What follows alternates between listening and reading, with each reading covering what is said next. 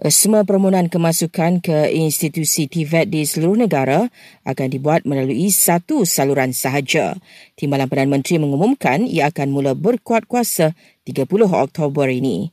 Sebuah unit pengambilan TVET yang dikenali sebagai uh, UP underscore TVET uh, telah dibangunkan untuk melakukan penyelarasan permohonan memasuki 1334 TVET di seluruh negara berdasarkan kepada pilihan peserta iaitu kursus apa yang mereka minati. Jelas Datuk Sri Dr. Hamad Zaid Hamidi ia bagi memastikan penyelarasan permohonan sekaligus elak pertindihan. Lebih 2,500 kawasan di seluruh negara dikenal pasti berisiko berlaku banjir pada musim tengkujuh kali ini. Menurut APM, ia berdasarkan statistik bencana yang direkodkan pada tahun-tahun sebelum ini.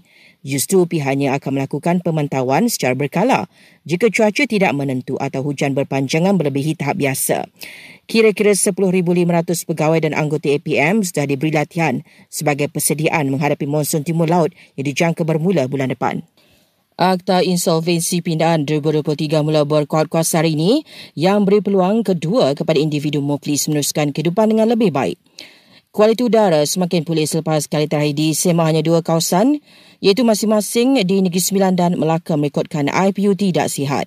Dan KPDN sedang sasadauan kewujudan kategori beras yang dikaitkan dengan isu bekalan dan harga makanan ruji itu ketika ini.